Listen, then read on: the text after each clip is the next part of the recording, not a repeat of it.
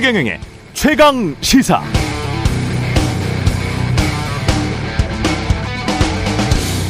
네, 미국의 대표적인 비영리 민간 경제 조사 기관 컨퍼런스 보도에 따르면 미국의 직장인들은 1987년 이후 어떤 시기보다 지금이 가장 행복하다고 합니다. 왜?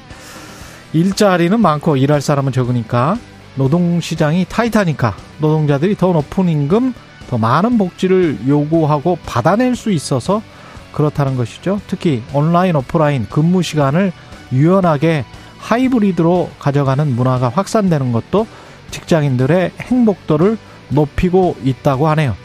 노동시장이 유연하다는 건 이런 걸 의미하는 것 같습니다. 자본주의의 수요, 공급 곡선에 따라서 일자리가 많으면 근로자의 노동 조건이 유리하게 되고 일자리가 적으면 조건이 불리하게 되거나 해고가 쉬워지는 이게 자본주의겠죠. 반면 우리는 일자리가 적건 많건 실업률이 높건 낮건 임금은 될수록 적게 받고 일은 더 더 더 더 더 더 많이 하고 해고만 쉬우면 그게 자본주의라고 믿는 사람들이 많은 것 같습니다. 적게 받고 많이 일하고 원달러 환율은 높아서 구매력은 떨어지고 인플레이션은 지속되는데 아파트 분양가는 치솟고 경제적 사회적 갑을 관계에 전전긍긍 세계 최저의 출산율을 기록하는 불임의 자본주의 그게 한국식 자본주의의 경쟁력이다 이렇게 착각하고 계신가요? 그럼 우리는 오랫동안 불행하게 살다가 나라 자체가 없어질지도 모르겠습니다.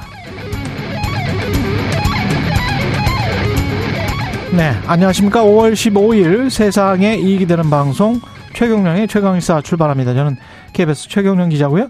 최경령의 최강의사 유튜브에서도 실시간 방송합니다. 문자 자면은 짧은 문자 50원, 긴 문자 100원이 드는 샵 9730 홈어플 무료고요. KBS 일라디오 채널 정치, 경제, 사회, 문화 등 다양한 명품 콘텐츠가 있습니다. 구독과 좋아요, 댓글 많이 부탁드립니다. 오늘 최강 시사 민주당 김남국 의원의 코인 보유 전수조사와 탈당 결정 관련해서 국민의힘 이용호 의원, 최재성 전 청와대 정무수석 차례로 만나보고 경제합시다 준비되어 있습니다.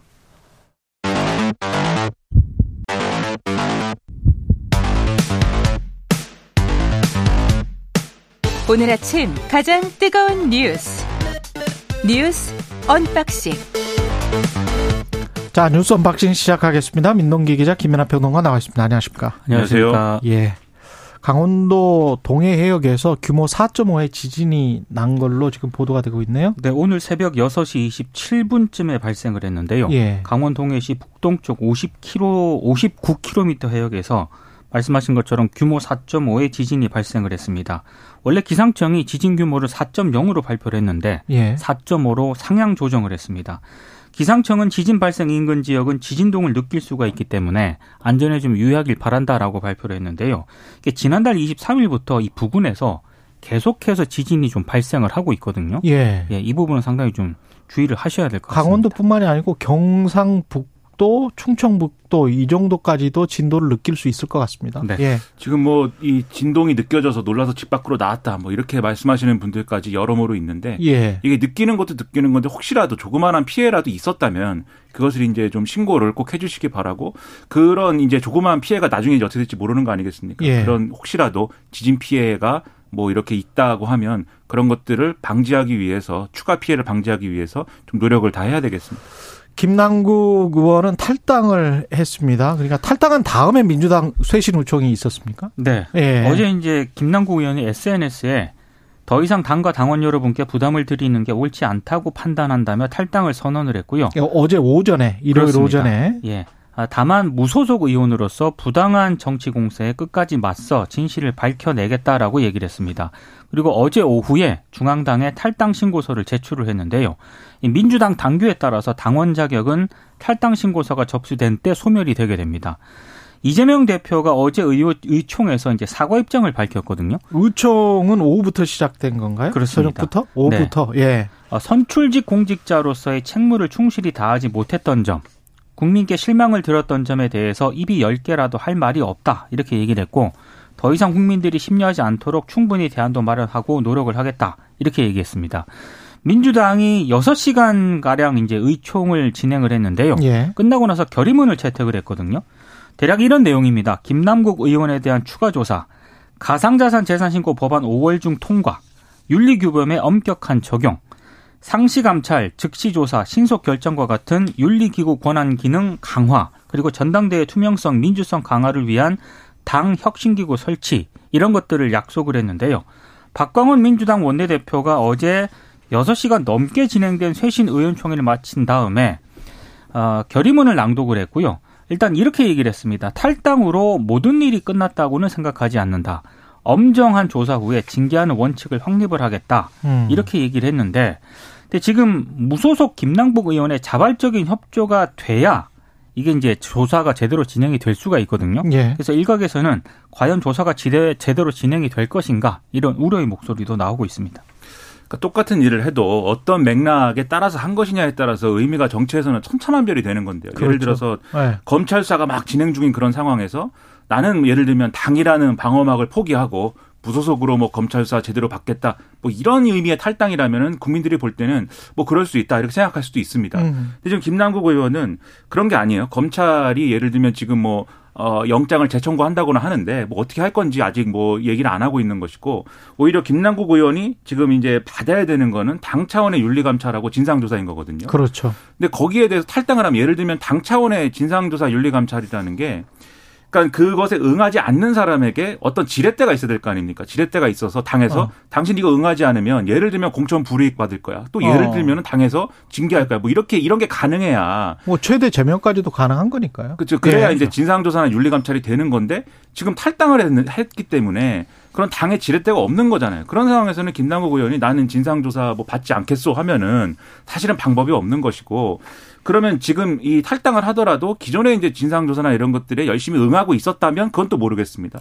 근데 어제 의원총회에서 확인된 바는 애초에 지도부가 아, 김남국 의원 탈당했으니까 진상조사나 이런 것들 앞으로 어려운 거 아니냐라는 취지의 입장을 얘기를 했는데 확인을 해보니까 왜냐하면 어제 의원총회에서 이 진상조사 중간 결과나 이런 것들 보고하도록 돼 있었거든요. 예. 확인을 해보니까 내, 내야 될 것도 제대로 지금 안 냈다는 거예요.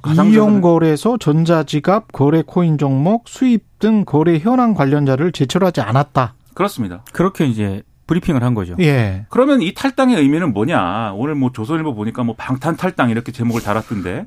그러니까 어쨌든 이 국민들이 볼 때는 아 이거 당에서 뭔가 제재하고 이런 것들을 회피하려는 탈당 아니냐 이런 인식을 가질 만한 어떤 사건인 거고 그럼 거기에 대해서 당 지도부가 아니 어떻게 이런 일이 있느냐 이이 이, 이 의원은 예를 들면 탈당 신고를 접수하지 마라 뭐 이렇게 한다든지 또는 어. 지금 이 당원 당규를 보면은 이 징계를 회피할 목적으로 탈당한 자는 어, 이 제명을 할 수 있게 돼 있고 제명을 하면 뭐 5년인가 이 재입당이 안 돼요. 아. 그런 조치까지 취하겠다 이런 얘기가 나와야 되는데 그게 아닙니다. 탈당을 했으니 어 이거 어떻게 해야 될지 모르겠습니다. 뭐 이런 분위기 속에서 어제 의원총회에서 의원들이 막 이제 목소리를 내니까 아 이거 탈당은 했지만 계속 진상조사 윤리감찰 해보겠습니다 이렇게 된 거거든요. 그러니까 국민들이 볼 때는 아니 이거 뭔가 엄중하게 뭘 처리해야 되는데 김남국 의원 지금 봐주게 하는 거 아니냐 이런 시선이 있을 수 있는 그런 상황이어서 민주당의 앞으로의 대응이나 이런 것들이 이대로 가서는 안 된다 이런 지적이 많이 나올 것 같습니다. 논리적으로도 말이 안 되는 게 오전에 사회관계망 SNS 서비스에 어, 여러분께 부담을 드리는 것이 옳지 않다. 무소속 의원으로서 부당한 정치 공세에 끝까지 맞서 진실을 밝히겠다. 진실을 밝혀내겠다라고 말을 했거든요. 근데 그 이전의 행동은 이용거래소 어, 전자지갑 계좌 같은 거죠. 거래 코인 종목, 수입 등 거래 현황 관련자를 제출하지 않았다. 당에도 제출하지 않아 놓고 무슨 진실을 밝히겠다는 거예요, 이게? 근데 그래서 이제 어제 의총 분위기도 예. 상당히 좀 안 좋았다라고 합니다. 예. 언론 보도를 종합을 해보면 의총이 열리기 전부터 김남국 의원 탈당 그리고 지도부 대처에 대해서 성토가 막 쏟아졌고요. 특히 이제 박용진 의원 같은 경우에는 방금 김민하 평론가도 얘기를 했지만 선제적 대응을 못했으면 즉시 대응으로 처리를 해야 되는데 지금 늑장 대응, 뒷북 대응하고 있다. 그래서 좌고 우고 자고 우면하면 민주당이 다 죽게 생겼으니 이재명 대표가 쇄신의 칼을 들고 좀 휘둘러 달라. 이제 이렇게 얘기를 했고 또 일부 의원 같은 경우에는 이재명 대표의 직접적인 압박 그런 목소리도 좀 나왔습니다. 그러니까 대표직 내려놓으라 뭐 이런 얘기까지 나왔다라고 하거든요. 음. 대응을 제대로 못 하고 있다. 그래서 상당히 좀 어, 어제 의총 분위기는 굉장히 좀 격한 어떤 그런 발언들이 많이 나온 것으로 확인이 되고 있고요. 당 차원의 자체 진상 조사를 확대하자는 그런 요구도 계속 나오고 있는 상황입니다. 돈봉투 관련해서는 돈봉투 관련해서 뭐 무슨 이야기 안 나왔어요? 그게 사실 어제 세신의총 일정이 예. 지금 말씀하신 돈봉투 전당대 의혹 때문에 잡아놓은 일정이었거든요. 원래 그랬죠. 그렇죠. 예. 지난번에 의원총회에서는 뭐 잘 이게 얘기가 잘 안 되니 그럼 아예 우리가 밤샘 토론까지 정말 이 무제한 토론을 한번 맞아요. 해보자 예. 그런 취지로 마련한 자리가 어제 자리였습니다. 근데 이 김남국 의원 얘기 성토하느라 뭐 돈봉투 전당대회에 대해서 뭐 어떤 뭐 진전된 어떤 안이 나거나 뭐 이러지는 않았던 것 같고 그 의혹에 대해서 그러니까 이런 전반적인 분위기 이런 전반적인 장지도부의 대응에 대해서 성토대회가 돼버린 게 이게 연속되고 있는 그런 상황들이 있는 거거든요. 이 돈봉투 전당대회 의혹에 대해서도 이재명 대표와 이 민주당 지도부가 이 제대로 대응하지 못한다라는 인식이 있는 거 아니겠습니까? 근데 거기에 대해서 김남국 의원 이 문제까지 도 비슷한 상황이 돼버리니까 어제 나온 얘기 중에 그래서 이제 이재명 대표 그만두는 게 필요하다는 얘기가 나온 게 일부 이제 보수 언론이나 이런 쪽에서 또 지금 국민의힘 이런 쪽에서는 이재명 대표가 어쨌든 이른바 사법 리스크라는 걸 안고 있기 때문에 이런 문제에 대해서도 형평성이나 이런 걸 따져서 제대로 대응하지 못하는 측면이 있는 거 아니냐 공격을 막 하는 거예요. 그렇기 때문에 오히려 이재명 대표와 민주당 지도부 입장에서는 우리가 혁신을 할 것인데 만약에 당 대표가 혁신의 걸림돌이 된다면 음. 당 대표직도 내려놓을 준비가 돼 있다. 이런 자세로 밀고 나가고 뭐 이런 모습들이 필요한 건데 지금 계속해서 뭔가 이렇게 어, 머뭇거리고 제대로 하지 못하고 자고 오면 하는 거 아니냐. 이 여론이 당내에 있는 거거든요. 예. 그래서 여기에 대해서 제대로 대응하는 모습이 있었어야 되는데 어제 이 우왕좌왕하면서 그런 얘기도 제대로 이제 이루어지지 않은 것 같습니다. 그리고 총의를 모아가지고 뭔가 그 구체적인 액션 플랜 같은 게 나온 거는 없다는 거죠. 예. 그렇죠. 왜냐하면 그런 것들을 일단 뭐 방안을 한 다섯 가지 정도 내놓긴 했는데 예. 그 모든 게 실효성을 거두려면 일단 김남국 의원이 음. 이 향후 민주당의 진상조사에 대해서 협조를 해줘야 되거든요. 근데 그게 상당히 변수로 작용할 가능성이 있다는 거고요. 물론 협조할 가능성도 있긴 합니다만 예. 방금 진행자께서도 얘기를 했지만 당 차원의 진상조사를 앞두고 지금 탈당을 해버렸기 때문에 그러니까요. 언론들의 전망은 좀 가능성이 희박하다 이렇게 보고 있는 것 같습니다. 어제에서 무슨 결의안, 쇄신 결의안을 내긴 했는데 이게 이달 중에 가상자산 공직자 재산신고 및 이해충돌 내역을 포함시키는 공직자윤리법 개정안을 통과시키겠다. 그리고 당내 윤리기구 권한을 강화하고 당 차원의 혁신기구를 설치하겠다. 이런 내용이에요. 그러니까 이건 앞으로 잘해보겠다. 어떻게 해보겠다. 뭐 이런 수준이지. 실질적으로 구체적으로 뭘 지금부터 하겠다는 아니지 않습니까? 그러면 이대로 하면은 당 차원의 혁신 기구를 또 설치하는 걸 봐야 되고 거기서 어떤 걸 하겠다는 건지를 또 지켜봐야 되는 거지 않습니까? 국민들이 볼 때는 계속해서 뭔가 질질 끌려가고 늦어지고 이런 것처럼 보인단 말이에요. 여러모로 지금 민주당은 위기 상황을 겪게 되었다 이렇게 봐야 될 것 같습니다. 전반적으로 국회가 법- 자꾸 법적 문제만 가지고 따지는 것도 저는 참 보기가 안 좋다. 법적으로 문제가 있나 없나 그것만 가지고 제가 재산 공개 관련해서 곰곰이 생각을 해보니까 93년도인가 이게 아마 처음 시행됐을 거예요. 김영삼 대통령 때 시행이 됐는데 그때 마침 걸린 사람이 박준규 국회의장이었어요. 전 국회의장이었는데 쪽방촌 투기 같은 거 했었었거든요. 대규모 투기를 해가지고 아들에게도 뭐 증여를 한 거 아니냐 뭐 이렇게 해가지고 알고 보니 뭐 재산이 뭐 수십억이더라 뭐 백억대가 넘더라 뭐 이- 이랬었거든요. 국회의장직 사퇴했습니다. 그때 예 무슨 검찰 뭐 수사 받고 뭐뭐 들어가기 전에 그래서 그 우리가 뭔가 기준이 오히려 좀 얼굴은 좀 뻔뻔해지고 기준은 좀 낮아지는 거 아닌가 그런 생각을 해요. 전반적으로 정치가 그게 꼭 법적 문제를 따지 따져서 법적으로 문제가 없으면 뭐 문제가 없는 것처럼 이렇게 이야기가 되고 그게 지지자들이나 당원들이나 뭐니 그런 그런 논리로 또 국민들까지 설득을 하려고 하면 설득이 되겠습니까? 그, 그 법적인 예. 그런 부분, 예. 뭐 김남국 의원이 저는 뭐 할 말이 있을 거라고 생각을 해요. 예. 근데 그런 법적인 문제 외에도 이 선출직 공무원이지 않습니까? 그러면 이제 제기됐던 의혹들이 있습니다. 이를테면 일부 언론 보도들, SBS라든가 YTN이 보도했던 상임위를 하면서 코인 거래를 했느냐. 이 부분에 대해서 사실 많은 유권자들이라든가 국민들이 궁금해하는 그런 대목들이거든요. 그렇죠. 이건 법적인 그런 측면과 상관없더라도 그렇죠. 근데 이런 부분에 대해서도 아직 김남국 의원이 명확하게 뭐 입장이라든가 해명을 한 적이 없습니다. 그리고 좀 이상한 게 거래소에 등록되기 전에 며칠 전에 무슨 저 그 코인을 거래를 했다는 거 아니에요. 그러면 그렇죠. 이거는 코스닥 등록되기 전에 비상장된 상황에서 주식을 거래를 했다는 건데 그, 네. 액, 그 액수가 굉장히 크잖아요. 그러면 그거를 누구로부터 받았을까? 그 판 사람은 그러면 이게 상장된다는 걸 몰랐나?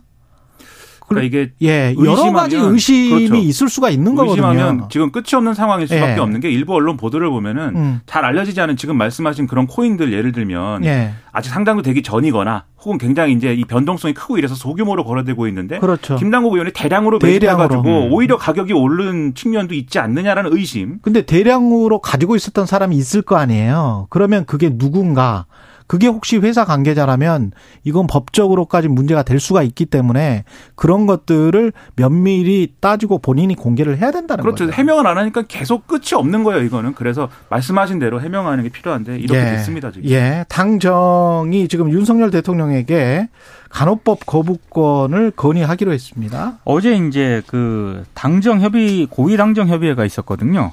그래서 간호법 제정안에 대해서 대통령에게 거부권 행사를 공식 건의하기로 했습니다. 일단 당정의 입장은요. 어, 간호법 사회적 합의 없이 간호만을 별도 법으로 제정할 경우에 의료 체계가 의료 체계 근간이 붕괴가 된다. 그리고 간호조무사 학력 차별 등을 뭐 조장할 수 있다. 이런 이유를 들었습니다. 그래서 이제 거부권 행사가 필요하다고 공식적으로 입장을 밝혔는데 예, 간호법은요, 간호사의 업무 범위를 명확화하고 처우 개선하는 그런 내용이 담겼거든요. 근데 가장 지금 큰 쟁점으로 지금 제기가 되고 있는 게 1조 부분입니다. 그러니까 지역사회에서 수준 높은 간호 혜택을 받을 수 있도록 간호에 관해 필요한 사항을 규정하는 그런 이 부분인데 일단 사회가 고령화되면서 간호사가 가정 방문과 같은 지역 사회에서도 돌봄 업무가 필요하다. 그래서 이 길을 좀 열어줘야 된다라는 요구가 나왔고요.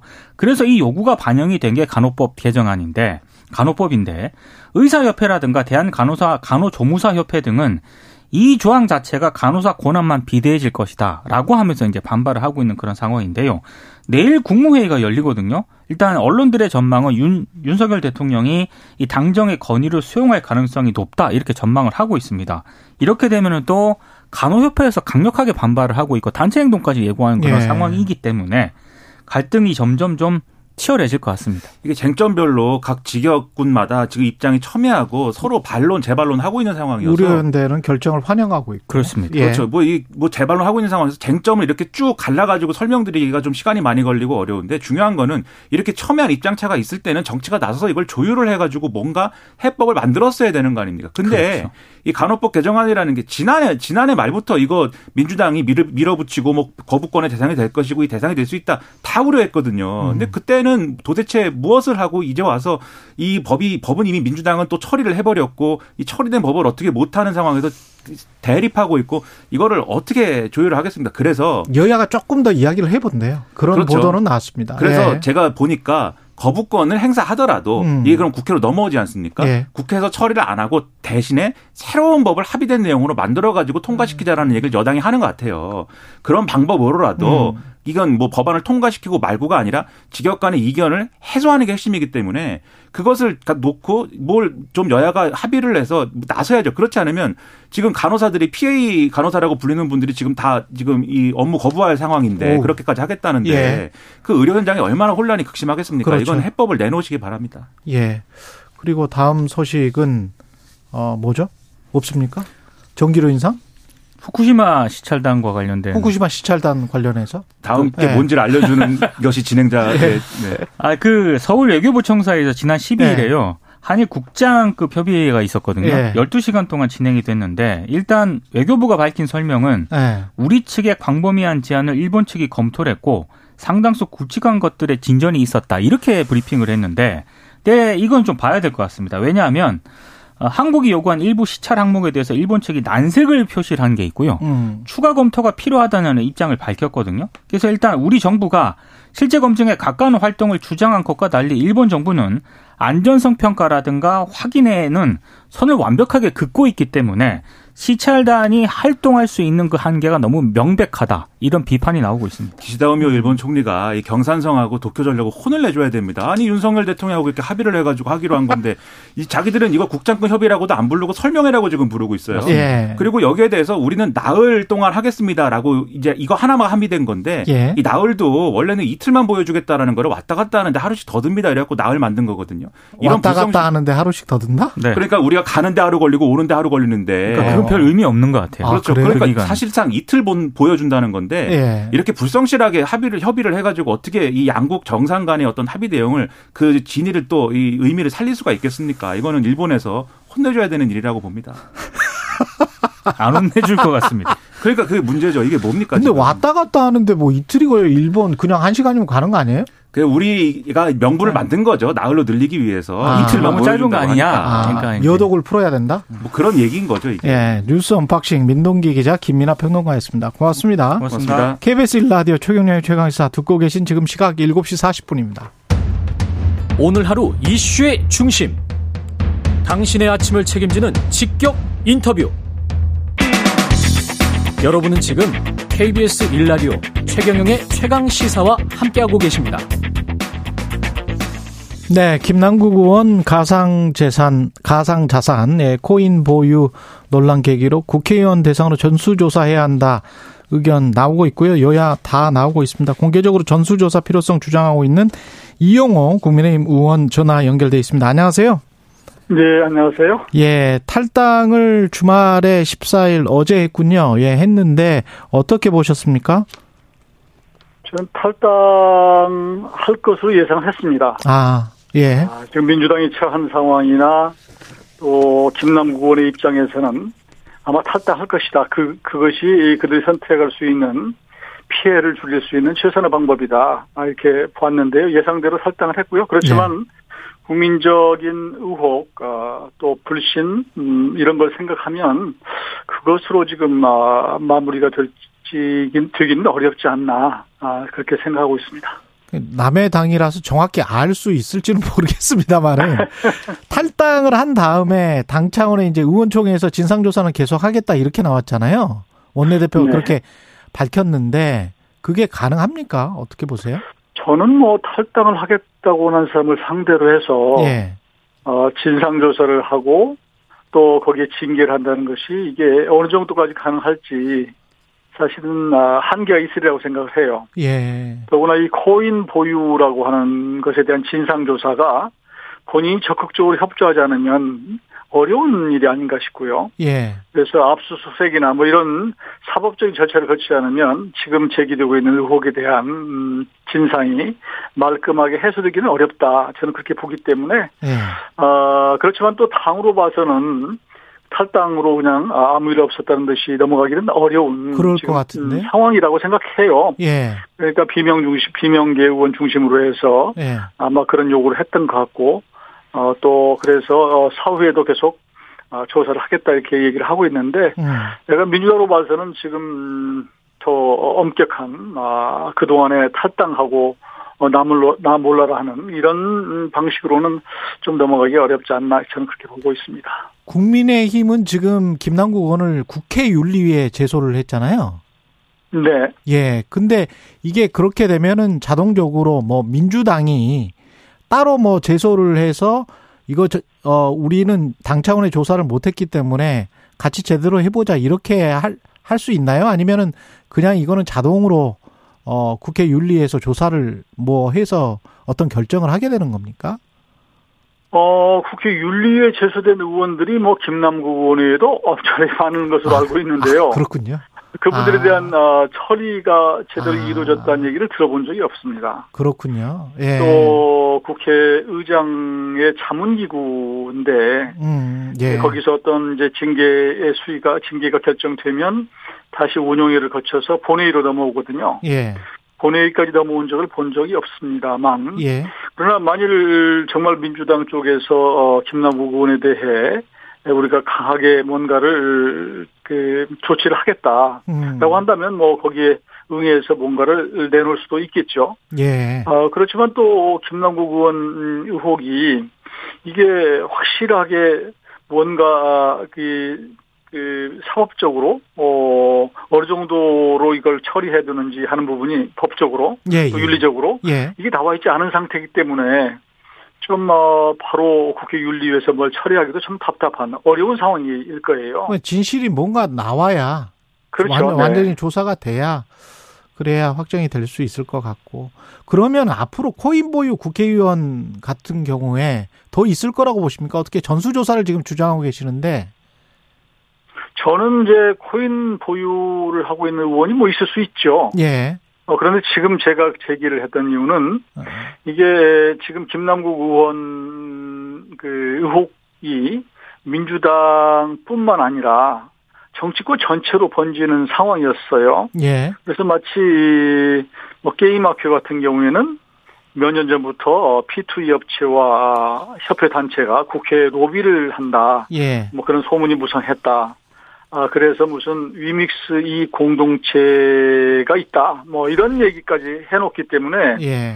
어, 그렇다고 한다면은, 국, 저, 국민적 의혹 해석 차원에서 국회의원 전체가, 아, 국회의원 전체를 대상으로 해서, 어, 전수조사를 할 필요가 있다. 이렇게 제기를 한 것이죠.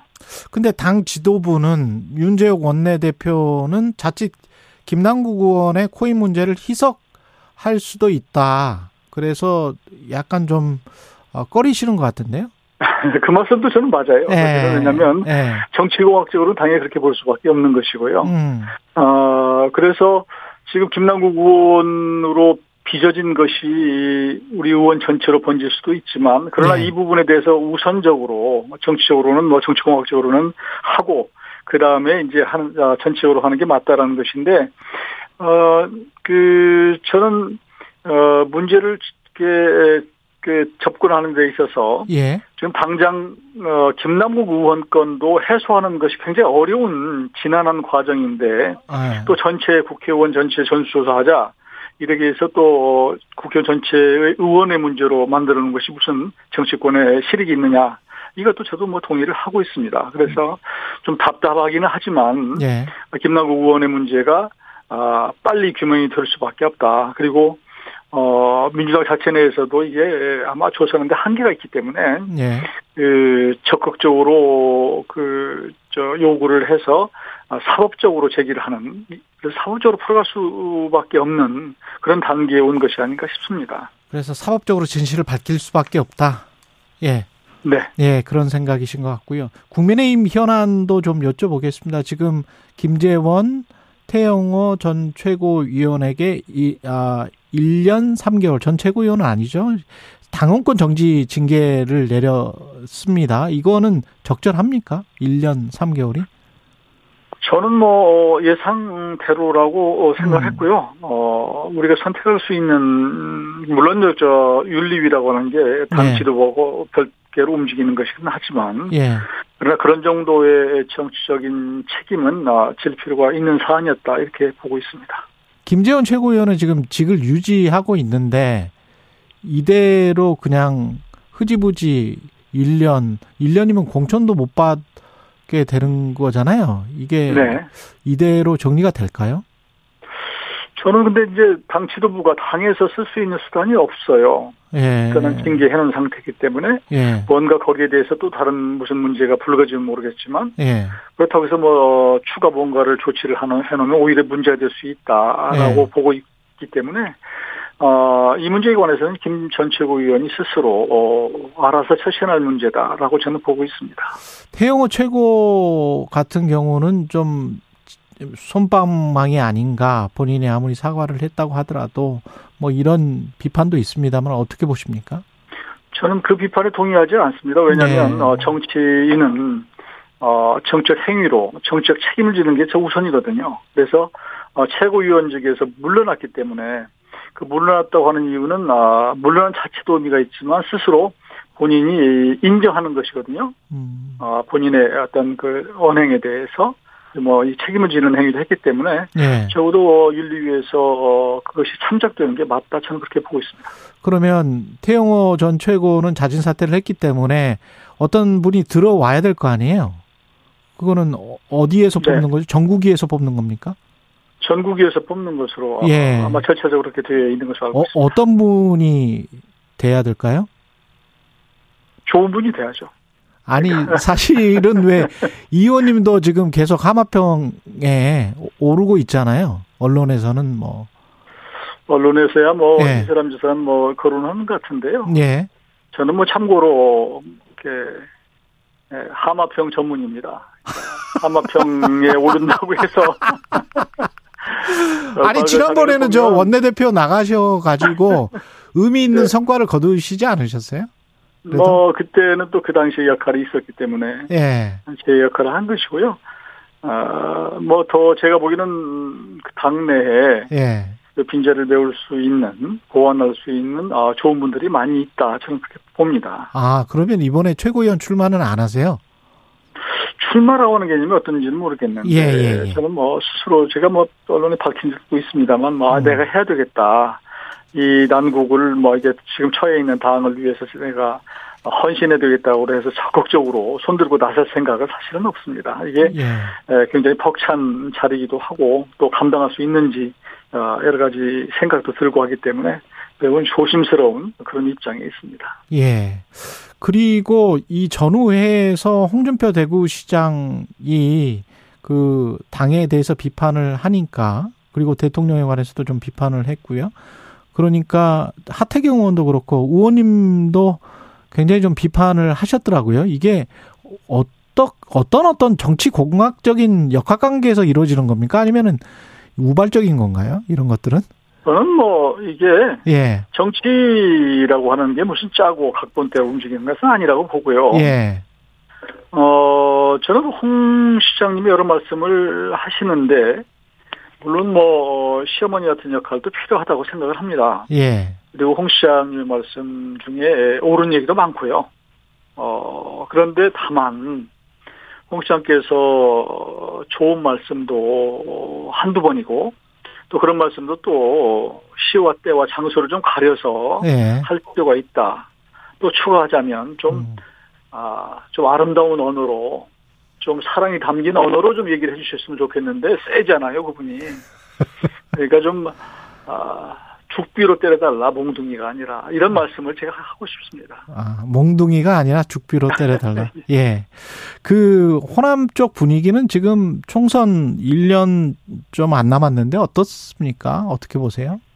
사실 호남은, 어, 지금 그 더불어민주당 쪽에도 매우 실망한 그런 상황이고요. 예. 어, 그렇다고 해서 국민의힘에 또 큰 기대를 갖고 있는 것 같지도 않습니다. 어. 아, 그동안 이제 뭐 묻지마로 호남 우리 분들이 민주당을 지지를 했는데 그럼에도 불구하고 지난 대선에서 패배를 했고 그러다 보니까 민주당에 대한 실망감이 있었고요. 또 특히 이재명 지금 아, 후보가 되는 바람에 더 그런 것이 아니냐 예. 그런 일각의 좀 아, 여론도 있는 것 같고요. 호남에도 그런 것들이 예, 예. 그런 것들 지난 지방선거에서 광주 광주시장 선거 같은 경우는 어 37.7% 정도의 투표율을 보였거든요. 전국에서 최저. 최저였죠. 예. 네, 그러니까 정말 이런 일이 있을 수 없는 건데 음. 이게 무관심해졌다. 누가 정치. 되면 뭐 하냐라고 하는 그런 어 정치적 어 허무감에 지금 빠져 있는 상태가 아닌가 아, 싶고요. 어 그런 상태에서 물론 이제 대선 또 내년 총선 가면 어떻게 될지는 모르지만 음. 아, 지금은 하여튼 정치권 양당에 다 아, 실망해 있는 상태입니다. 알겠습니다. 여기까지 듣겠습니다. 국민의힘 이용호 의원이었습니다. 고맙습니다, 의원님. 음, 네, 감사합니다. 예, KBS 1라디오 최경영의 최강시사 1부는 여기까지입니다.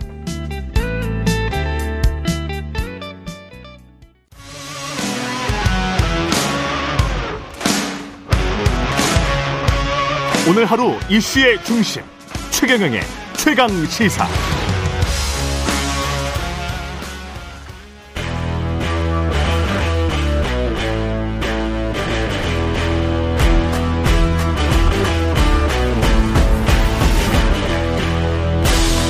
네, 한 주의 시작. 여의도 정치를 깊이 있고 날카롭게 들여다보는 시간. 정치몬데이. 오늘은 최재성 전 청와대 정무수석과 함께하겠습니다. 안녕하십니까? 안녕하세요. 예. 김남국 의원이 어제 결국 탈당을 했는데 쇄신 의원총회를 바로 앞두고 내린 결정이라서 어떻게 보십니까? 한쪽에서는 책임 회피용으로 보이기도 한다. 뭐 이렇게 이야기를 하고 있는데요. 좀 그렇게 보여지죠. 예, 책임 어, 회피용으로 보여진다. 이제 두 가지가 있는데요. 어, 우선은 본인이 이제 당에서 요구한 어, 자료를 음. 다 제출을 하지 않았잖아요. 그러니까요. 근데 예. 뭐 그게 시간이 걸린다 뭐 이런, 이런 얘기를 하는데 예. 뭐 그렇게 시간이 걸릴 사안이 아니거든요. 예. 그래서 저는 핵심 자료들을 제출하지 아니하고 탈당한 거 이거는 일단 어 책임의 피가 아니다라는 어 주장을 할 수 없는 그런 근거가 아닌가 싶고요. 예. 그다음에 이제 어 소속 의원의 통상 저런 문제가 생기면 그 의원 개인에 대한 어떤 아, 지적이나 판단도 있지만 그 문제를 다루는 이제 당에 대한 음. 또 평가도 있는 거거든요. 그럼요. 그래서 예. 당이 너무 어 느슨했다. 음. 그게 김남국 의원 개인이 계속 해명하게 하는데 의존하고 예. 당이 이제 선제적 내지는 속도 있는 조치를 안 했거든요. 예. 선제적 속도 있는 조치가 뭐냐.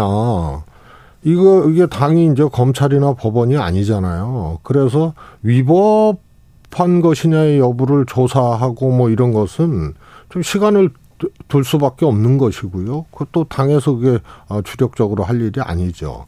뭐냐면 정치인이고 정무적 사안이 발생을 했고, 어, 또 국민들이 어, 굉- 이 굉장히 이제 당황한 예. 그런 그런 이제 사건이거든요. 그래서 정치적으로 빨리 판단을 했어야 되는 문제인데 음. 이거를 너무 느슨하게 갖고 간 거예요.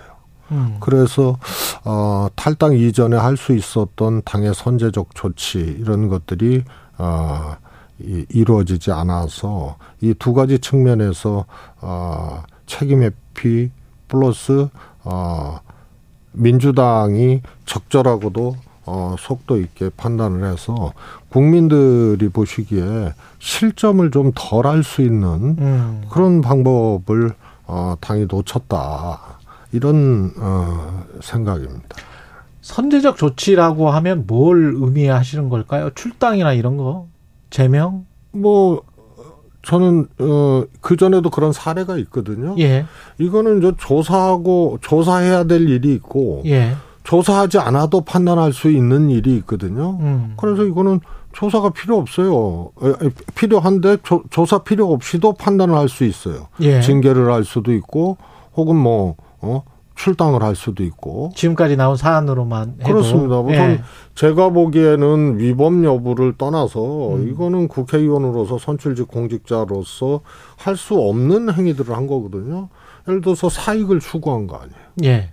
그 다음에 이게 그냥 뭐 어, 하- 하- 가끔 하고 이렇게 어 코인 거래를 가끔 하고 뭐 이랬으면 몰라도 어. 거의 뭐 여기 어? 중독되다시피 한 거 아닙니까? 한 계좌에서만 1,400번 예. 거래를 했다니까. 그래서 예. 이거는 겸직 금지 이게 이제 직업으로 볼 수는 없지만 아. 겸직 금지 사, 사, 익 추구해서는 안 된다는 거하고 어 이거는 어긋나는 거예요 그 점에서 거의 전업 투자를 한 게 아니냐. 그 다음에 예. 이제 상임위 도중에 만약에 이, 이거를 했다 예. 뭐 그런 이제 정황들이 좀 나오지 않습니까 이런 문제 음.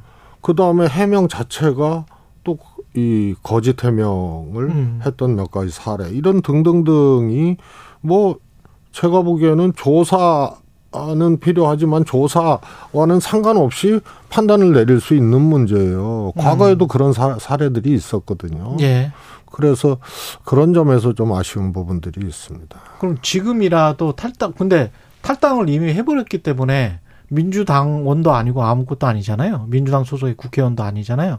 그러면 할 수 있는 게 민주당이 있습니다. 저는 그것도요. 예.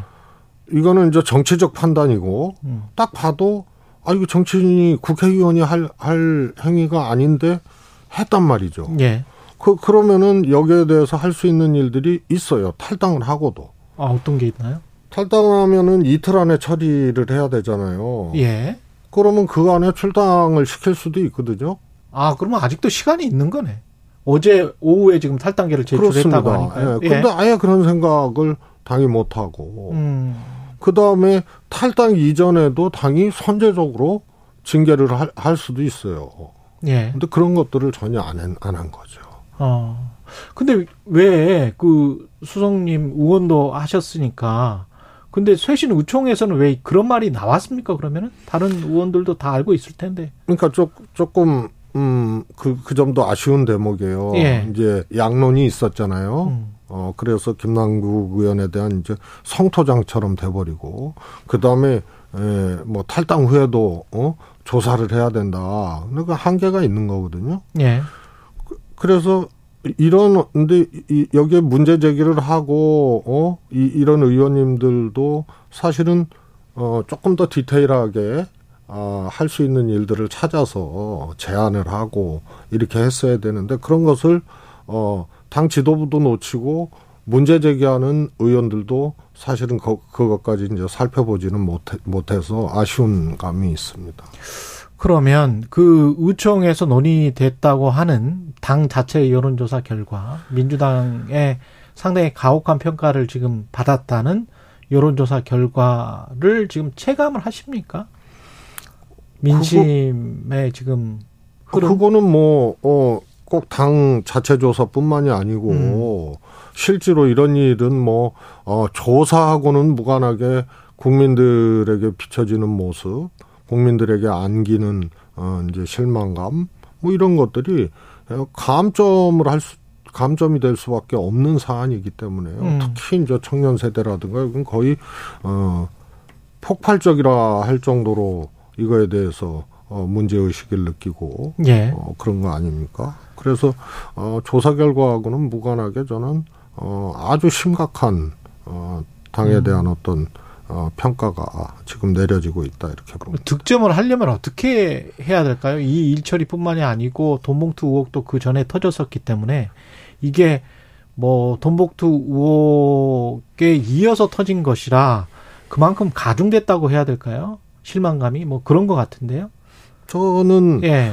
이제 근본적으로 이것을 어떻게 할 것이냐의 문제는 퍼펙트하지는 않습니다. 예. 아무리 쇄신책을 내놓고 뭘 해도 어 이런 이제 이 노력을 통해서 또 새로운 문화를 이제 잘 만들어 가야 되는데 이제 이런 점들에 대해서 어이 조금 더 뭐라 그럴까요? 어 결기 있고 심도 있는 음. 어 고민과 처방들을 이제 내놔야 되는 게 하나 있고요. 음.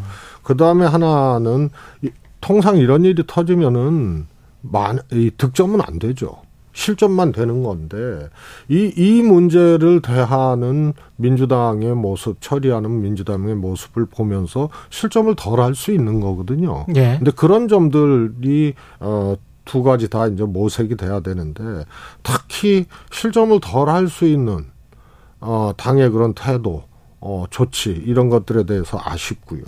또 근본적인 어떤 쇄신에 대해서도 어 조금 더 심도 있는 고민과 처방이 필요하다는 생각이 드는데요. 일례로 어 탈당을 이제 의도적으로 탈당하면 5년 다 5년 동안 이제 복당이 안 되는 거거든요. 예. 어느 날 그 규정이 슬그머니 없어진 것 같아요. 그 다음에 이제 예를 들어서 어, 현역 의원 하위 20% 평, 현역 의원 평가에 하위 20%에 들게 되면 문재인 대표 당시에는 어, 공천 배제였고 음. 그 뒤로는 이제 감산이 돼 공표하게 돼 있었거든요. 예. 근데 이것도 어 슬그머니 없어졌어요. 음. 비공개로 처리하게 개정이 됐어요. 예. 그래서 이, 어, 이 전반적으로 민주당이 뭐 이, 조금씩 조금씩 과거에 어 하나의 그 어, 개혁 조치라든가 쇄신 조치들이 어, 조금 후퇴된 것들이 있습니다. 이런 것들을 개제 아, 좀 바로 잡고 그러려면 조금 더 심, 심도 있고 어, 결기 있는 그런 고민과 처방이 어, 필요한 것이죠. 이동학 전 최고위원, 권지웅 전 비대위원 이렇게 민주당의 원외 청년 인사들이죠. 언론 보도 내용이 모두 사실이면 김남국 의원은 의원직을 사퇴해야 된다. 이거는 국민의힘 주장과 비슷한데 어떻게 보십니까? 음, 저 저도 뭐 이거는 이랬어야 돼요. 당이 네. 의원직 사퇴를 어, 얘기를 하고 네. 하지 않으면 출당 조치를 했어야죠. 아. 저는 그 정도에 해당하는 사안이라고 봐요. 당이 의원직 사퇴를 요구를 하고 의원직 사퇴를 안 한다면 출당을 시키는 그 저는 그게 예. 선제적 조치 중에 하나라고 보고요. 음. 또 의원 의원직 사퇴가 아니면은 출당 조치라도 했어야 된다고 봅니다. 그런데 지금 이제 탈당해 버리니까 네. 이도저도 못하는 거 아니에요? 네. 그런데 이제 의원직 사퇴 문제도 어 저는 검토해 볼 만한 문제인데 네. 아 의원직 사퇴까지 이, 이 국회에서 이제 가고 처리를 하려면 그 그야말로 어 이 조사 진상 조사나 또 어, 일정 정도의 만약에 이게 이제 사법적인 문제라면 사법적인 어, 문제까지도 조금 들여다볼 수 있는 네. 이런 이제 기관이 좀 필요한 거죠. 민주당은 어떻게 쇄신해야 됩니까? 쇄신의 핵심 지점이 뭐가 돼야 될까요? 어, 이제 쇄신하면은 제일 큰 게 이제 인적 쇄신이거든요. 예. 그게 이제, 어, 선거 특히 총선을 기준으로 늘 이제 공천 혁신 그렇죠. 또 그를 통한 이제 인적 혁신을 얘기를 하는데 단순 물갈이 같은 경우는 이제 처방이 될 수 없고요. 음. 그래서 문재인 대표 당시에 이제 그 인적 쇄신 또 공천 쇄신을 할 수 있는 시스템 공천이라는 말이 처음 대두됐고 예. 어, 그 토대를 잡았거든요. 이게 예. 상당 정도 후퇴를 했습니다. 어. 그래서 그것을 이제 바로잡을 필요가 있고요. 아까도 말씀드렸지만 어 크고 작은 조항 중에 괜찮은 조항들이 슬그머니 없어지거나 혹은 완화된 경우들이 있거든요. 이런 경우들을 잘 찾아서 조금 어 다듬어야 되지 않나 싶고요. 좀 구체적으로 말씀을 해주시면 그때 뭐 하- 하급심 1심 유죄 판결 전까지는 뭐 그런 구체적인 뭐 공천 조항들이 사라지고 좀 추상적으로 중대한 뭐 사유가 있으면 어쩌고 저쩌고 이렇게 바뀌는 아니. 것 을 말씀하시는 건지. 아니요, 아니요. 음. 그, 그런, 이제, 좀 전에도 예. 말씀드렸지만, 의도적 탈당을 할 경우에는, 예. 징계를 피하기 위해서, 어, 탈당을 할 경우에는 아예 복당이 5년 동안 금지됐거든요. 이거는 사실상 아. 복당 금지된다는 건데, 예. 이게 이제 슬그머니 없, 없어졌어요. 예. 그래서 뭐 참고 정도 할 수, 할 수 있는 걸로 해석되어지는 예. 뭐 이런 게 있고요. 그 다음에 이제 공천을에서도 아까도 말씀드렸지만 이제 하위 20%에 대해서 음. 공개하게 돼 있는데 비공개가 돼요. 그러면은 예를 들어서 10% 감산 받은 사람은 현역 기득권으로 충분히 경선에서 이길 수 있거든요. 아, 비공개가 되면 비공 지금 비공개로 개정이 됐더라고요. 예. 2021년인가에. 예.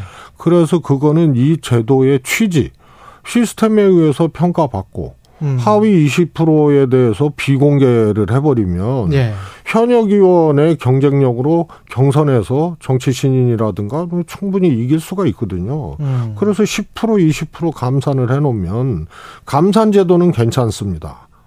왜냐하면 경선을 통해서 어이 신인이라든가 이런 사람들이 어 현역을 이길 수 있는 토대가 되기 때문에 제명을 해버리면은 이제 뭐 아예 배제를 해버리면 탈당을 하거나 그러면 이제 공천 전략이나 선거 전략을 짜는데 아 근본적인 어떤 위해 요소가 발생할 수도 있거든요. 아무튼 그래서 공표를 해야 신, 이, 이, 이 뭐야 하위 20% 평가받은 사람이 경선에서 어 정치 신인에게 기득권을 발휘하지 못하고 어 그야말로 어 이 현역이 탈락할 수 있는 이런 이제 토대들이 되거든요. 근데 네. 비공개를 해버리면은 이게 무력화되는 거예요. 음. 이런 것들이 어몇 가지들이 있습니다. 그래서 그런 것들을 조금 어 바로잡을 필요가 있고요. 음. 무엇보다도 이런 제도도 필요하지만 아당 특히 당 지도부가 현안을 대하고 또 현안을 판단하고 이랬을 때 이런 이제 어 혁신 의지, 쇄신 의지 어, 또 이런 의지를 가지고 잘못된 일이 발생하면 발생하는 대로 이런 의지를 갖고 어, 대하고 또 국민들을 을, 이 보면서 아, 우리 당을 선택해달라, 지지해달라고 얘기할 수 있는 이런 것들을 해야 돼요. 그러니까 제가 아예 나열까지 하면서 조금 말씀을 드렸지만 예. 첼리스트 어, 그때 소위 말해서 대통령 술자리 사건 녹취 예, 있지 예, 예. 않습니까? 이것도 당 지도부 테이블로 갖고 오면 안 되는 거예요. 예. 그런데 당 제- 지도부에서 틀어버렸잖아요. 이런 것들이 다 어, 지도부의 어떤 뭐라 그럴까요? 좀 이 당 운영을 하고 음. 현안을 대응하는데 좀 미비한 부분들이고요. 그런 것들이 굉장히 여러 번 노출이 됐어요. 이런 것들이 훨씬 더 중요한 문제입니다. 그래서 제도도 어, 또 규정도 정비해서 어, 쇄신안도 마련을 하고 해야 되지만 그거는 말씀을 드렸고 특히 어, 당 지도부에서 어, 현안을 대하고 어, 또 어, 문제가 발생을 하고 했을 때 이것을 대처하고 헤쳐나가는 것이 어, 일정의 기준과 컨센서스들을 어, 충분히 갖고 있어야 돼요. 당 지도부가 그 역할을 충분히 못했다면 그랬다면 어 비대위 체제랄지 이런 것들도 생각을 해봐야 되는 시점입니까? 저는 말씀을 드렸지만요. 예. 특히 이재명 대표 어, 관련돼서 어, 이 대표를 사퇴하고 비대위로 가야 된다. 어, 뭐, 뭐 이런 등등의 의견에 대해서 어, 뭐 어떻게 생각하냐고 물었을 때 음, 저는 사법 리스크 때문에 이 사퇴해서는 안 된다고 봐요. 음, 왜냐하면 어, 검찰의 정치적 수사 또 과잉 수사 예. 뭐또 뭐 이런 등등이 입증이 됐고 처음에 검찰이 온 나라를 떠들썩하게 만들었던 대장동은 사실은 두 저 뭐 하위 품목이 돼 버렸어요. 예. 성남 FC가 주 품목이 되고 이런 행태로 봤을 때 검찰의 수사나 이런 것 때문에 어당 대표가 사퇴해야 된다는 건 말이 안 되나? 음, 이런 이재명 대표와 같이 정치 검찰의 수사 외가 없었던 당 대표도 선거를 앞두고 사퇴한 적이 있거든요.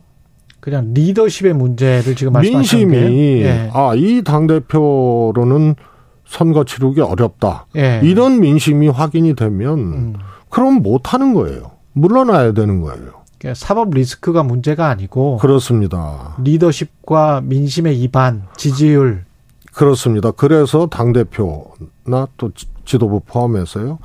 이 체제로 총선 못 치른다는 이것을 두려워해야 되고 예. 그래서 어당 지도부의 리더십, 대표의 리더십, 현안 대응 능력, 정무 능력, 정책 능력 이런 것들이 어 국민들에게 잘 제시가 되지 않으면 음. 사법 리스크가 없어도 총선 이 대표 체제로 못 치르겠다 그러면 물러나는 거예요. 근데 지도부가 스스로 물러날 수는 없는 거 아니에요? 그거는 예. 어, 어느 누구도 자유롭지 않았어요. 아, 아무리 내가 안 물러날라 그래도 아, 당에서 아, 이, 이 체제로는 도저히 안 되겠다 싶으면 물러날 수밖에 없는 거예요. 음, 그래서 대선 전에 어? 당 대표가 물러난 사례도 있고 총선 전에 물러난 사례도 있거든요. 예. 그 다음에 아, 개인이 안 물러나 당 대표 개인이 안 물러나도 아 이 내가 대표를 맡고 있는 이 당으로는 총선 치를 수 없다.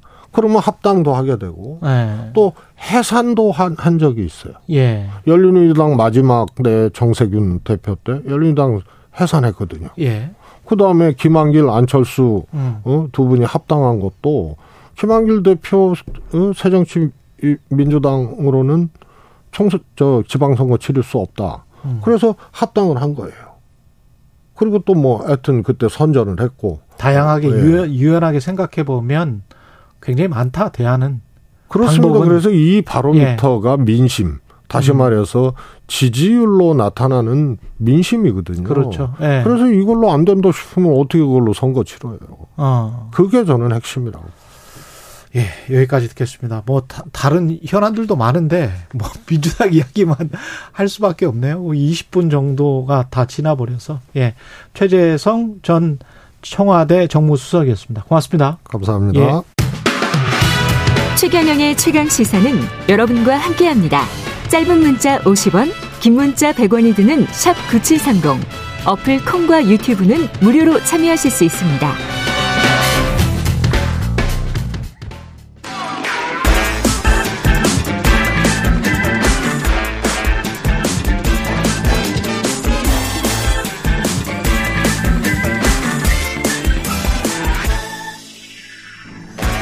네, 놓치기 아쉬운 한 번 더 뉴스 정은정 작가 이- 오늘은 전화로 연결돼 있습니다. 안녕하세요. 네, 안녕하세요. 구제역이 발생을 했습니다.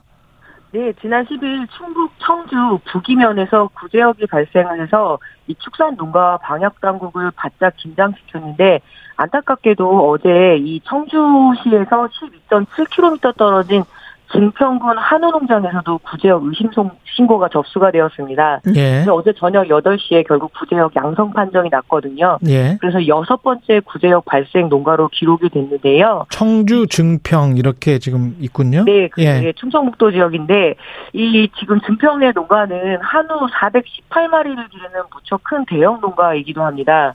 그리고 인근 해당 농장 3km 반경 내에는 179농가가 무려 3만 1,400만 400마리의 소를 사육하고 있어서 향 피해가 더욱 확산될까 굉장히 우려스러운 상황인데요.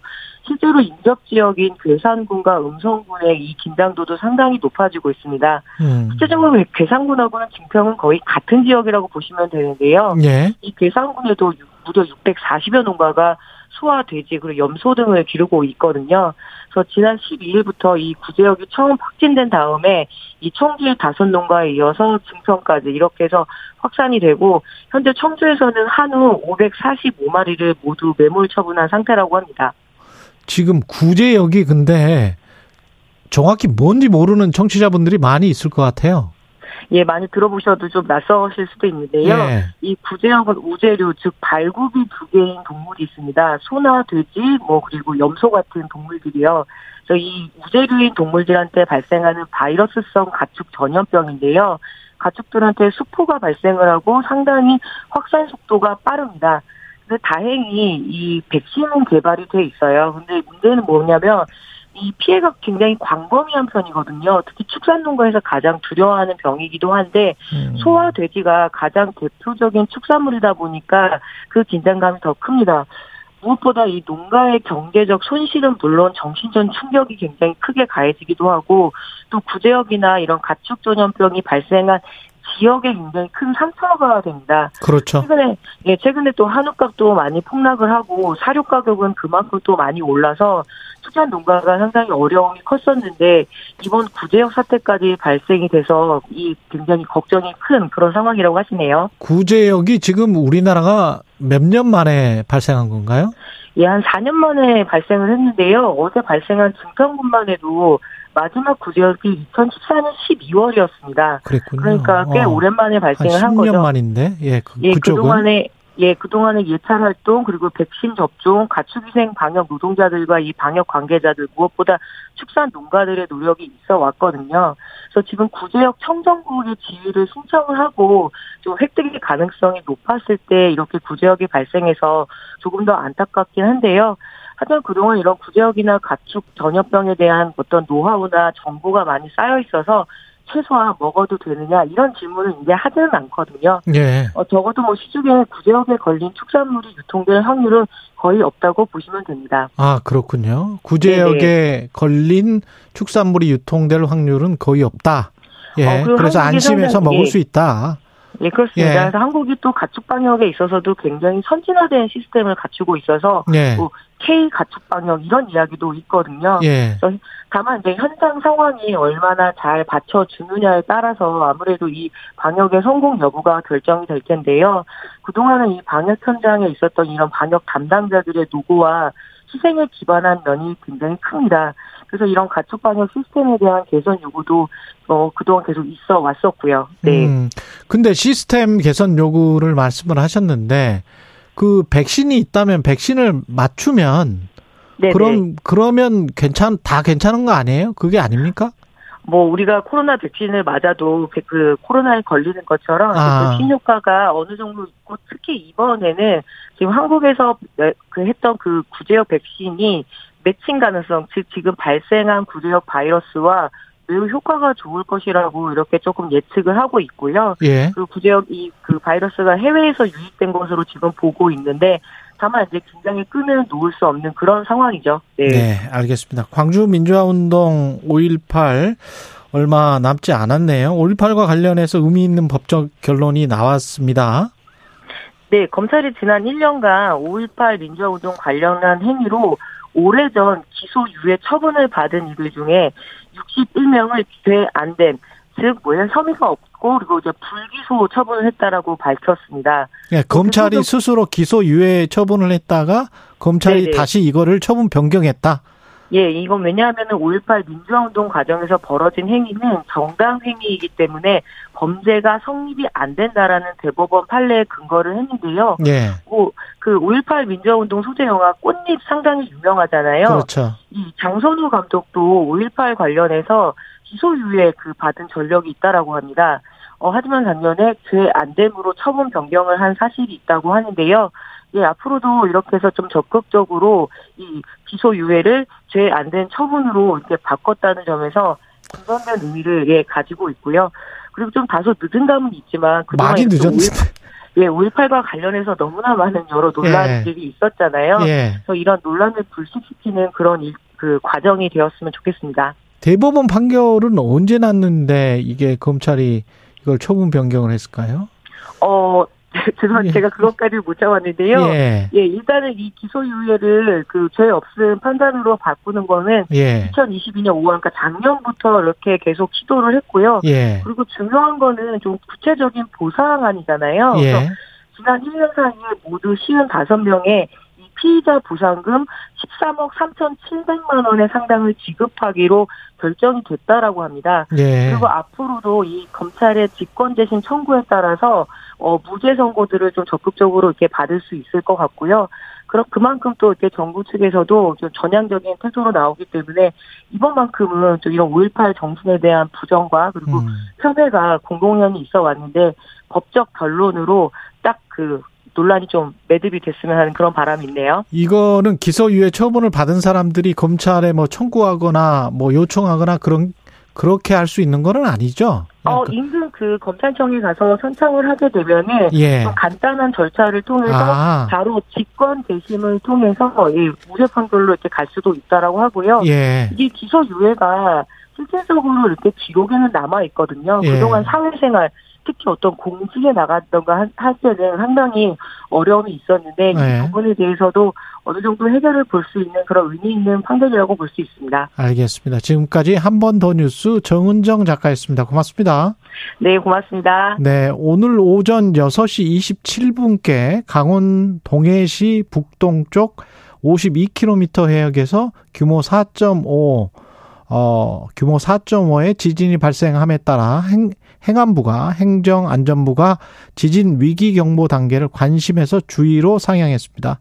오늘 오전 7시 30분 기준 어, 관련한 신고는 총 어, 유감 신고라고 합니다. 관련해서 느꼈다는 거죠. 예. 총 18건이 접수됐고 피해 신고는 없는 것으로 전해졌습니다.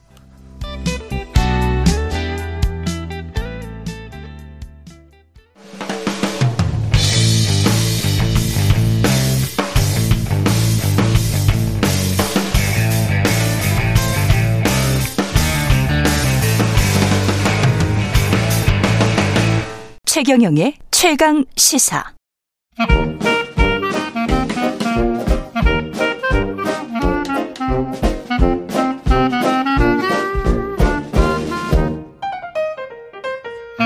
네, 최경령의 최강시사 월요일은 경제합시다 코너가 있는 날입니다. 서강대학교 경제대학원의 김영익 교수와 함께하겠습니다. 안녕하십니까? 예, 안녕하십니까? 예, 한국전력의 전기요금 인상이 필요하다고 해서 오늘 발표할 예정인데 얼마나 오를 걸로 예상하세요? 오늘 뭐 곧바로 발표가 될 텐데요. 예. 킬로와트 시당 7원 내지 혹은 8원, 8원 정도로 지금 확률이 좀 높아지고 있는 것 같습니다. 킬로와트당 7, 8원. 예. 언제부터요? 그러면- 2분기부터? 예, 2분기부터 오르는데 뭐 소급 적용은 안 하고 예, 그러면 4 내지 5% 정도 예. 뭐 3분기보다 오른다는 겁니다. 예. 그런데 이런 거를 결정할 때 음. 예, 정책 당국이 물가 고려하고요. 그렇죠. 예, 그다음에 국민 부담, 국제 에너지 가격, 한전의 적자 뭐 이런 걸 고려한다는데. 여러 가지를 고려해야겠죠. 예, 예. 예, 그런데 물가 측면에서는 좀 물가 상승률이 낮아지고 있습니다. 그렇죠. 예, 작년 7월에 우리나라 소비자 물가가 전년 동월에 비해 6.3% 올랐는데요. 올해 4월에 3.7%. 음. 아마 제가 전망한 하분, 하반기에는 2% 중후반까지 소비자 물가가 떨어질 가능성이 있고요. 예. 예, 그 다음에 작년에 에너지 가격이 정말 많이 올랐죠. 그래서 에너지 수입이 작년에 그 60%나 증가했는데요. 주로 유가가 많이 올랐습니다. 유가가 무려 47%나 도입 단가가 올랐거든요. 예. 작년에 배럴당 도입 단가가 한 103달러 정도 됐어요. 음. 예, 그런데 올 4월 보니까 85달러로요. 작년 동월에 비해서 한 24% 정도 떨어졌거든요. 예. 예. 그래서 물론 그 유가가 떨어지니까 물가도 떨어졌지만은 이런 걸 고려해 가지고 한전 적자도 많이 나니까 음. 좀 전기요금을 인상 좀 해도 되겠다. 이런 음. 판단을 좀 하는 것 같습니다. 7, 8원 정도면 킬로와트당 7, 8원 정도면은 그렇게 큰 인상은 아닌 것 같은데 예. 어떻게 보십니까? 우리 소비자 물가 중에서요. 예, 전기, 가스, 수도 비중이 한 3.44%예요. 아, 예. 그러니까 우리가 한 달에 예, 천 원을 쓴다면은 음. 34원 정도를 전기, 가스, 수도에 쓴다는 것이죠. 그렇군요. 예. 예 그러면 이번에 저 한 5% 올린다고 가정하면요. 예, 소비자 물가가 0.17% 포인트 정도 오르는 효과는 있습니다. 0.17% 포인트. 예, 예. 예. 예. 그 정도면 그 물가라는 측면에서는 정부는 최대한 물가를 잡기 위해서 전기요금 인상안을 최소화했다 이렇게 봐야 되겠군요. 예, 아직도 물가가 좀 불안하다고 판단하는 것 같습니다. 예, 원래 당초에 산업부나 한국전력 쪽에서는 이게 7, 8원 정도가 아니고 수십 원, 50원 이런 이야기, 51원 이런 이야기 하지 않았었습니까? 예. 예. 뭐 한전이나 저 산업통상자원부에서는 50원 정도는 인상해야 된다. 킬로와트당. 예. 예. 그 근거가 이거거든요. 예. 예. 작년에 그 전력 통계 올보 보니까요. 킬로와트 시당 155원 주고 156원 정도 샀다는 겁니다. 예. 예. 그런데 판매는 121원 정도 판매했으니까 35원 정도 손실을 보고 무조건 미치는 장사네. 예. 그러다 보니까 손실이 엄청났죠. 예. 예 작년에가 한전 적자가 32조 7천억 정도 돼요. 한전 적자가 예. 32조. 예. 2021년에도 한 5조 8천억 적자 났고요. 올해도 뭐 애널리스트들이 예상한 거 보니까 한 8조 정도 적자가 날 것이다. 음, 예. 예. 이렇게 예상하고 있습니다. 그래서 작년에 그 매출이 한 71조 3천억 정도 됐는데요. 이렇게 비싸게 사가지고 싸게 팔다 보니까 매출 원가는 101조 원. 예, 그래서 작년에 적자가 한 32조 7천억 정도 난 거죠. 예, 방법이 없군요. 이게 예. 원유값이 올라가면 아무래도 네. 아직까지는 그쪽 화력 발전 쪽이 훨씬 더 많으니까 그런가 보군요. 예. 예. 그러다 보니까 이게 뭐 금융 시장에도 영향을 주는데요. 뭐 한전이 이렇게 적자를 메꾸기 위해서 채권을 발행하거든요. 네. 예, 그래서 부채가 너무 많이 늘어나고 있어요. 그렇죠. 예, 작년에 저 부채 비율 보니까 459%입니다. 음. 우리나라 전 산업이 한 93% 정도 되거든요. 예. 올해는 뭐 하나증권 애널리스트가 예측하는 걸 보니까 올해 저 부채 비율이 6% 600%도 넘을 것이다. 한국전력? 예. 예. 예. 그래서 이렇게 적자가 나니까 이제 돈이 없으니까 CP 발행을 통해 가지고 단기 음. 자금을 음. 조달하고요. 예. 또 한전채 채권을 발행하죠. 근데 한전채가 그렇게 많이 발행을 하면 다른 회사채들은 신용등급이 좋은 회사들도 한전채에 다 시중 자금이 쏠리는 바람에 예. 회사채 시장이 또 어려워지는 그런 측면도 있지 않습니까? 그렇죠. 예. 그거를 저 구축 효과라고 소위 그러는데요. 그렇죠. 쫓아낸다는 거죠. 예. 예. 예. 예. 작년에 우리나라 기업들이 회사채를 30조 원 정도 발행했어요. 예. 예. 그런데 한전 혼자서 31조 8천억 정도 네. 한전채를 발행했거든요. 음. 우리나라 기업 전체가 발행한 회사채보다 한전 혼자 발행하는 채권이 더 많았었다는 겁니다. 예. 그래서 한전 채권 살라고 돈들이 일반 회사채는 그렇죠. 살 수가 없는 거죠. 예. 네, 그래서 이런 것들이 금융시장 전반적으로 영향을 미쳤기 때문에 예. 뭐 이런 걸 고려해서 어떻든 뭐 요금 인상 적정 수준은 사실 저도 모르겠습니다만은 예, 그렇죠. 올릴 수밖에 없는 상황인 것 같다. 이해 관계자가 너무 많기 때문에. 예, 그렇습니다. 예.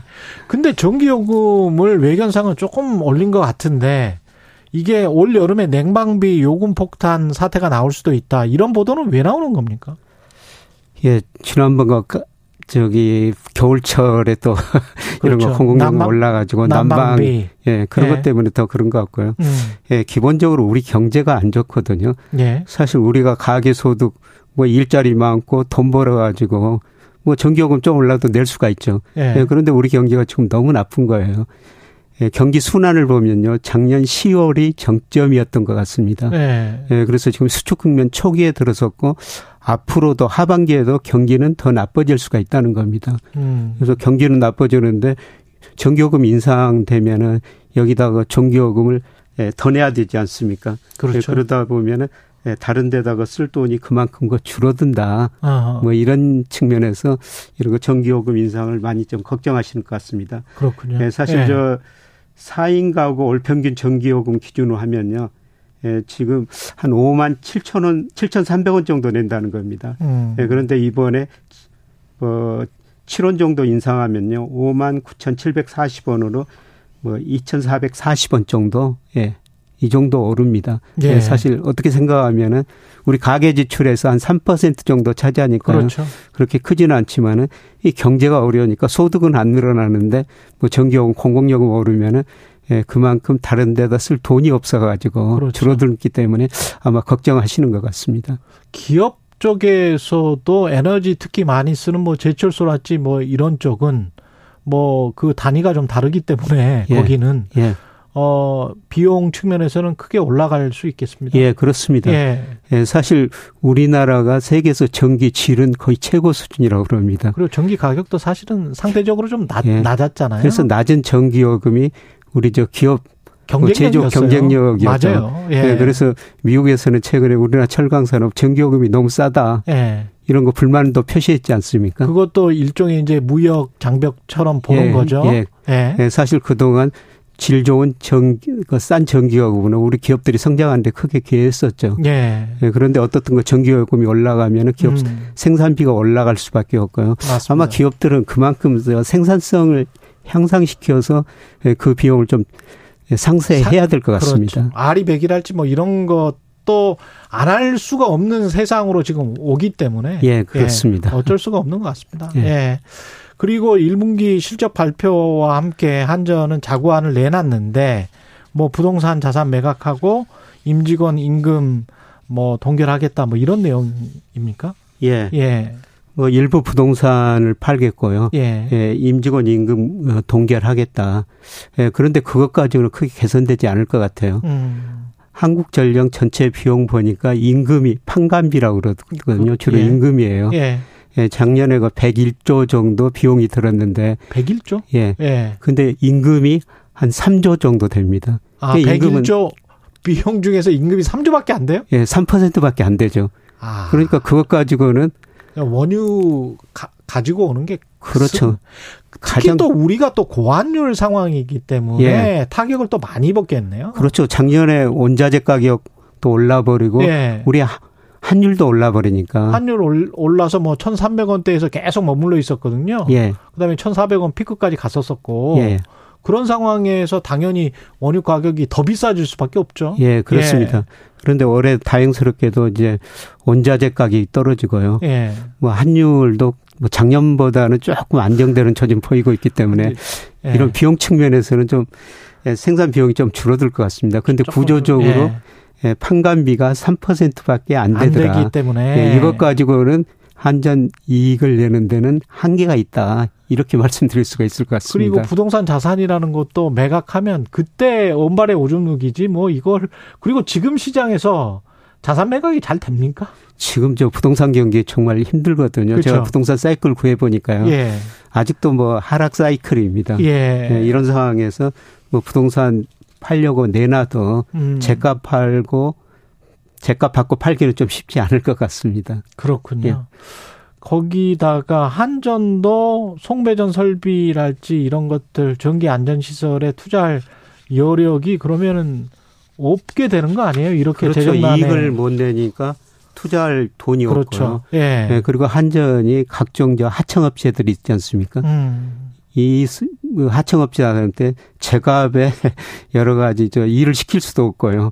예, 부품도 그 사올 수 없는 뭐 이런 상황인 것 같습니다. 한전이 힘들다는 거는 사실은 우리 송배전 설비나 뭐 이런 것들은 앞으로 우리가 에너지 혁명과 관련해서 그리드랄지 예, 예.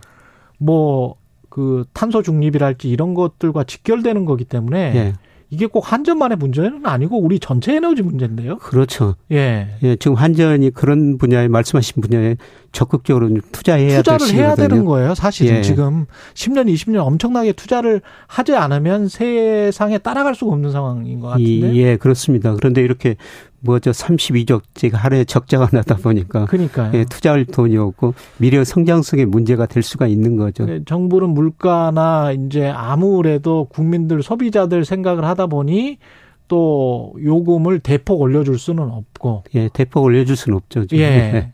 그런데 한전은 자체적으로 기업들에게 주는 이것도 일종의 싼 에너지라는 게 이제 베네핏이거든요. 네, 그렇습니다. 혜택 같은 건데 네. 그런 것들이 점점 기업들이 줄어들게 되고 한전도 우리도 저 전력 어떤 경쟁력이 또 약화되면 그것도 또 예. 심각한 문제 아닙니까? 예, 그렇습니다. 쉽지 않네. 그래서 예. 적절하게 요금 설정하는 게 정말 중요한데요. 예. 이게 우리가 정책 당국에 지금 과제로 남아 있는 것 같습니다. 근데 그러네요. 어떻든 예, 전지 요금은 어떤 게 뭐 이런 여러 가지 상황을 고려했을 때뭐 예. 경제 물가 그다음에 금융시장 고려했을 때 조금 올릴 수밖에 없는 상황이니까요. 그럴 수밖에 없을 것 같습니다. 지금 상황은 예, 예, 예. 직원 월급이 전체 101조에서 3조 정도밖에 안 된다는 거 하면 그건 일반적인 회사보다는 그 비중은 훨씬 더 낮은 것 같은데. 예. 예. 그리고 그 시간이 한 1분 정도가 남아서 요거 한 가지만 여쭤볼게요. 지금 저 미국의 부채 위기 있지 않습니까? 뎁실링, 예. 예. 부채 상한 설정하는 것. 이거 뭐 파산 이야기 있고 뭐 이러는데 설마 파산은 안 나겠죠? 이게 한두 번도 아니고 이 사람들이 이렇게 예. 하는 게. 예, 디폴트까지는 예. 안 가겠습니다만은 예. 뭐 협상하겠죠. 예. 예. 그런데 문제는 그만큼 미국 국가 부채가 많고 대부채가 너무 많다는 겁니다. 음. 그래서 이런 게 많다고 2011년 8월에 S&P가 미국 국가 신용등을 한 단계 떨어뜨렸는데요. 예. 지금 피치 같은 또 다른 신용 평가 회사가 국가 신용급 떨어질 것이다. 떨어뜨릴 것이다 이렇게 경고를 해놨어요. 예. 그렇게 되면은 글로벌 금융시장에 엄청난 충격이 올 수가 있습니다. 그렇군요. 예. 신용 등급을 그때 그리고 한 번 떨어뜨린 기억이 있긴 합니다. 미국의 예, 2011년 8월이었었어요. 그렇죠. 예, 그때 미 국가 부채함도 넘어간 많다. 그 다음에 의회하고 정부하고 협상이 잘 안 되니까 S&P는 신용평가 회사가 국가 신용 등급을 떨어뜨리면서요. 아, 그때도 부채 상한선 때문에 그랬었죠. 그랬었습니다. 예, 오바마 때. 예, 예. 그때 뭐 미국 주가도 급락했지만 우리 음. 주가가 8월 한 달 사이에요. 음. 거의 20%나 떨어져 버렸어요. 예, 그만큼 미국 쪽의 문제가 우리 주시장, 금융시장도 충격을 준다는 거죠. 예. 예, 그래서 이게 어떤 식으로 잘 해결될지 지금 지켜보셔야 됩니다. 아, 바이든한테 모든 게 달려 있는 것 같아요. 꼭 바이든과 공화당에게. 예, 예. 예. 지금까지 서강대학교 경제대학원 김영희 교수였습니다. 고맙습니다. 네, 고맙습니다. KBS 1라디오 최경련의 최강시사 듣고 계신 지금 시각은 8시 44분입니다.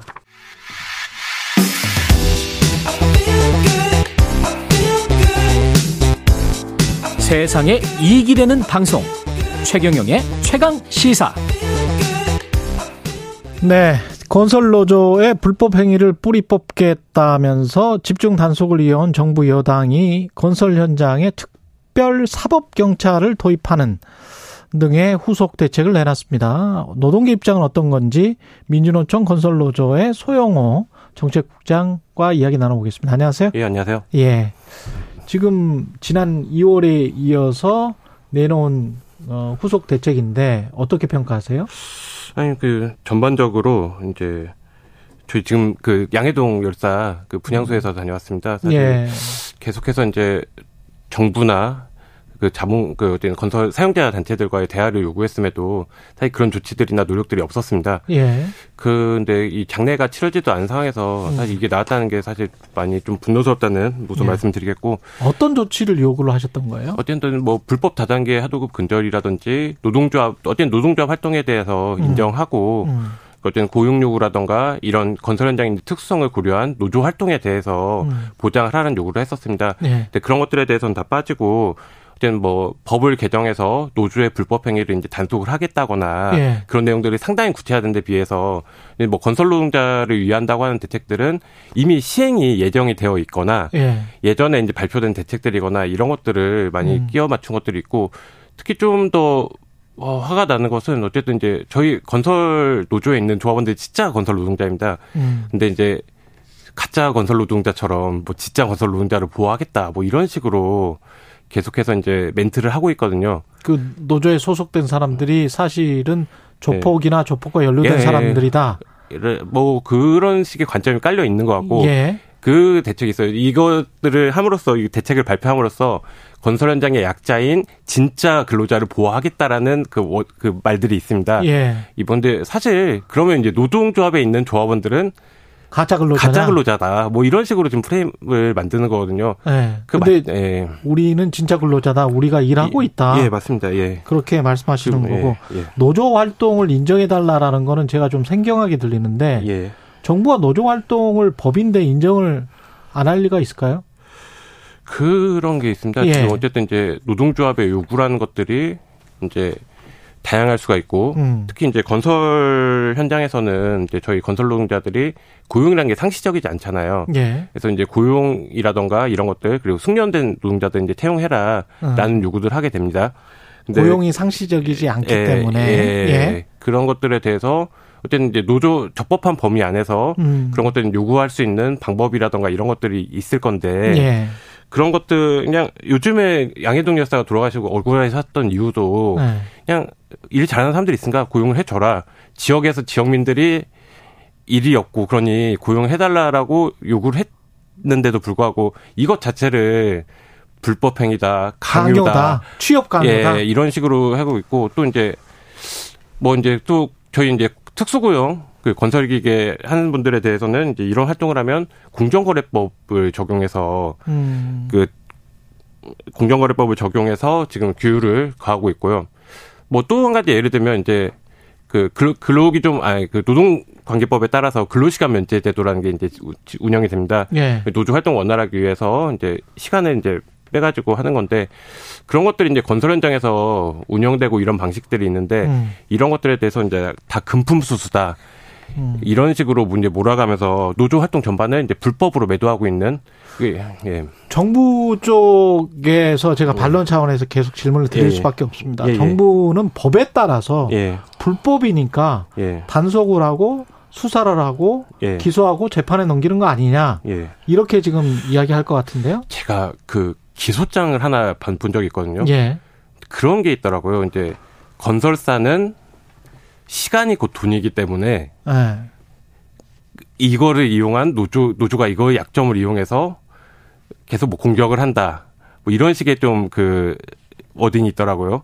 기소장에 예, 기소장에 그래서 예. 이제 사실 그 말은 무엇이냐면 이제 뭐 건설사 입장에서 척법한 공기에다가 음. 척법한 비용이 있으니까 이거를 이제 뭐 불법 다단계 하도급을 주고 음. 거기에 따라서 이제 노동 근로기준법이라든지 그런 거다 뭐 무시하고 다 무시하고 안전이라든지 네. 이런 것들을 다 무시하고 이제 공사를 진행합니다. 예. 근데 그런 것들에 대해서는 저는 불법 문제시하지 않고 마치 그냥 건설사의 편을 드는 식으로 그렇게 이제 기소장을 쓰고 이런 것들이 있고요. 음. 그다음에 이제 지금 저희 민주노총이 1000명 정도가 지금 수사를 받고 있고 16명이 이제 구속이 되어 있는 상황입니다. 1000명이 수사를 받고 있어요? 예, 1000건에 대해서 수사 1000건? 1000건의 건설노조만 그렇습니다. 예, 저희 민주노총 건설노조만. 민주노총 건설노조만 예, 1000건을 예, 수사를 받고 있어요? 예, 근데 이제 음. 어 그런 게 있어요. 국토교통부에서 나왔던 공문이 있었는데요. 예.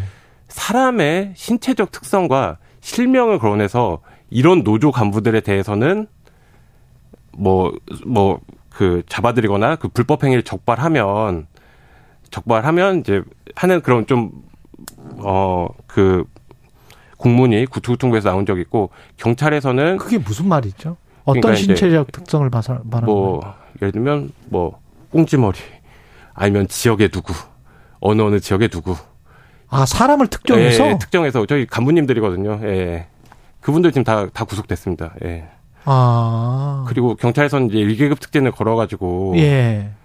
이렇게 하니까 이제 그러니까 저희 이제 입장에서는 뭐 이 정도까지는 뭐 정당하다. 예. 뭐 이 정도까지는 그래도 법에 어긋나진 않는다라고 생각해서 하는 활동들이거든요. 예. 그런 것들에 대해서도 이제 그 기수 뭐 계속해서 수사라던가 소환을 하고 있으니까 상당히 이제 저희 건설 노동 조합원들의 자존감이라던가 자긍심 이런 어. 것들이 계속 하락할 수밖에 없고 어. 예, 그래서 법에 따라 지금 집행이 법 법을 그 법에 월권 따라서. 월권이라고 해야 될까요? 예. 예. 법에 어, 따라서 집행을 법, 예. 하는 게 아니라 게 아니라 법을 뛰어 넘어서 집행하고 있다. 억울하다. 예, 맞습니다. 예. 예. 특별 사법 경찰 제도는 예. 도입이 되면은 어떻게 되는 겁니까? 정부는 예. 건설 현장에 불법을 근절할 수 있다. 이걸로. 저희가 이제 예. 전에도 사실 뭐 건설노조가 이제 2007년에 만들어지고 해마다 거의 해마다 뭐 총파업이라던가 대정부 요구들을 걸고 싸움을 했었습니다. 거기서 주요 요구 중 하나가 건설 현장에 이제 법을 지켜라였어요. 예. 그래서 이제 사실 뭐 여기 뭐 다단계 하도급 문제라든지 뭐 불법 고용 문제라든지 그다음에 뭐 장비라든가 이런 규격 문제라든지 이런 것들에 대해서는 사실 고발하거나 신고를 하면 그 아는 전문성 있는 뭐 경찰이라던가 음. 그다음에 이제 공무원들도 이제 다 부서라던가 이런 것들이 다르니까 사실 실질적인 단속들이 어려웠습니다. 그래서 이런 특사경이 어 그냥 일반적인 상황이라면 뭐 저희도 검토를 해보고 수 있고 어뭐 논의를 해볼 수 있고 그런 이제 상황인데 현재 상황에서 이제 국토교통부가 이것들을 추진한다는 것들이 과연 노사의 어느 쪽에 더 어느 쪽의 불법 행위를 좀 더 그 강조를 하겠느냐라는 좀 그 의구심이 들고 정부는 근데 불법 하도급에 예. 관해서도 뭐 특사경이 처벌하겠다. 예. 당연 예. 예. 그래서 이제 당연히 이제 노조의 불법 행위 중점을 줄 수밖에 없고 또 말씀드린 게 뭐냐면 음. 불법 하단 하, 불법 다단계 하도급이나 이런 것들 있잖아요. 예. 서류상으로는 예를 들면 이제 옛날 광주 학동 철거 사건 아시죠? 예, 예, 예. 그게 이제 평당 28만 원짜리 공사가 철거 공사가 하도급, 지하도급 버티면서 4만 원으로 그, 줄어들면서 그, 했습니다. 예, 그리고 예. 중간에 있던 아 헷갈린데 한소리였고 그다음에 백솔이라는 예, 제하도급 28만 원짜리가 4만 원으로 예. 됐습니다. 이 백솔에 있는 직원들이 한솔 그 그냥 일반 하도급 업체 예. 거기 직원들로 해가지고 실제적으로 하도급을 맡아서 했던 거예요. 서류상으로는 직원이 됐던 거예요. 서류상으로는 예, 한솔이나 이 예. 직원들이랑 같은 사람. 아, 이게 그, 그, 그냥 그 공사를 진행할 때 그냥 상, 일시 채용을 하는 식으로 해서 불법 하동급을 없앨 거죠. 아. 부하, 예. 그래서 이제 이런 것들. 이름만 다를 예. 뿐 노동자들은 같은 노동자들이 하고 있었던 거고. 아, 그러니까, 그러니까, 그러니까. 예. 기업, 다른 기업인데. 음. 그 공사를 진행할 때 제하도급 업체가 들어가서 입찰해 버리면 이게 불법이 돼 버리니까. 그러네. 예, 네. 그래서 이제 이런 것들은 사실 적발하려면 노조라던가 이런 것들이 사실 현장에서 있고 음. 일을 하고 이제 감시를 해야 이런 것들은 적발할 수 있는데 노조 활동을 이렇게 무력화시키고 불법화시키면서 사실 이제 이런 사측에 대한 불법 제하도급이라던가 이런 불법 행위에 대한 감독이라던가 이런 것들이 이루어질 수 있겠느냐라는 입장을 그게 되겠느냐? 예, 예, 그렇습니다. 예. 알겠습니다. 시간이 뭐한 어. 1분밖에 안 남았는데요. 예. 지금 건설 노조가 주장하는 거는 그 뭡니까? 어쨌든 가장 핵심적인 거는 양해동 열사 지금 국명 관련해서는 예. 우선 유족들에 대한 사과입니다. 유족들에 대해서 진정 어린 사과를 하고 누구의 그 어쨌든 어 양해동 열사의 죽음과 아니 누가 사과를 해야 됩니까? 그러니까 뭐 정부라든지 예. 이런 좀 책임 있는 예. 관계자가 좀 진정성 있는 사과를 해야 된다라는 것과 예. 어, 그 다음에 이제 어쨌든 저 윤희근 경찰청장 예. 파면을 좀 요구를 하고 있고요. 그거는 왜요? 어쨌든 이 경찰의 무리한 수사가 이 양해동 열사라던가 아 경찰이 예, 무리한 수사를 해서 천, 천, 천 명을 예, 사람을 수사. 죽인 건 아니냐? 예 맞습니다. 예 음. 그런 것들이 있고 예. 아, 예, 다섯 가지였는데. 그, 예. 래서 이제 그, 그리고 이제 하도급이라든가 이런 것들을 이제 실질적으로 단속할 수 있는 예. 법안에 대한 구체적인 이행. 아. 예, 그리고 노사 전정, 노사 전문가, 정부까지 한 노사 전정의 협의체라든지 이런 것들을 구성해서. 그러니까 이 시스템이나 구조를 바꿔야 된다는 데는 동의를 하시는 거네요. 건설 노조도. 그렇죠. 예. 예. 그런데 이제 그게 노조 없이 되겠느냐라는 게 있고. 아, 맞다. 가장 중요한 게 예. 빼먹었네요. 그. 예. 이 일이 일어난 발단이 건설 현장 불법 행위 근절 TF라는 것을 꾸려서 그렇죠. 운영하고 있습니다. 그거를 네. 해체하라는 게 또 주요 요구입니다. 민주노총 건설 노조의 소영호 정책국장이었습니다. 고맙습니다. 네.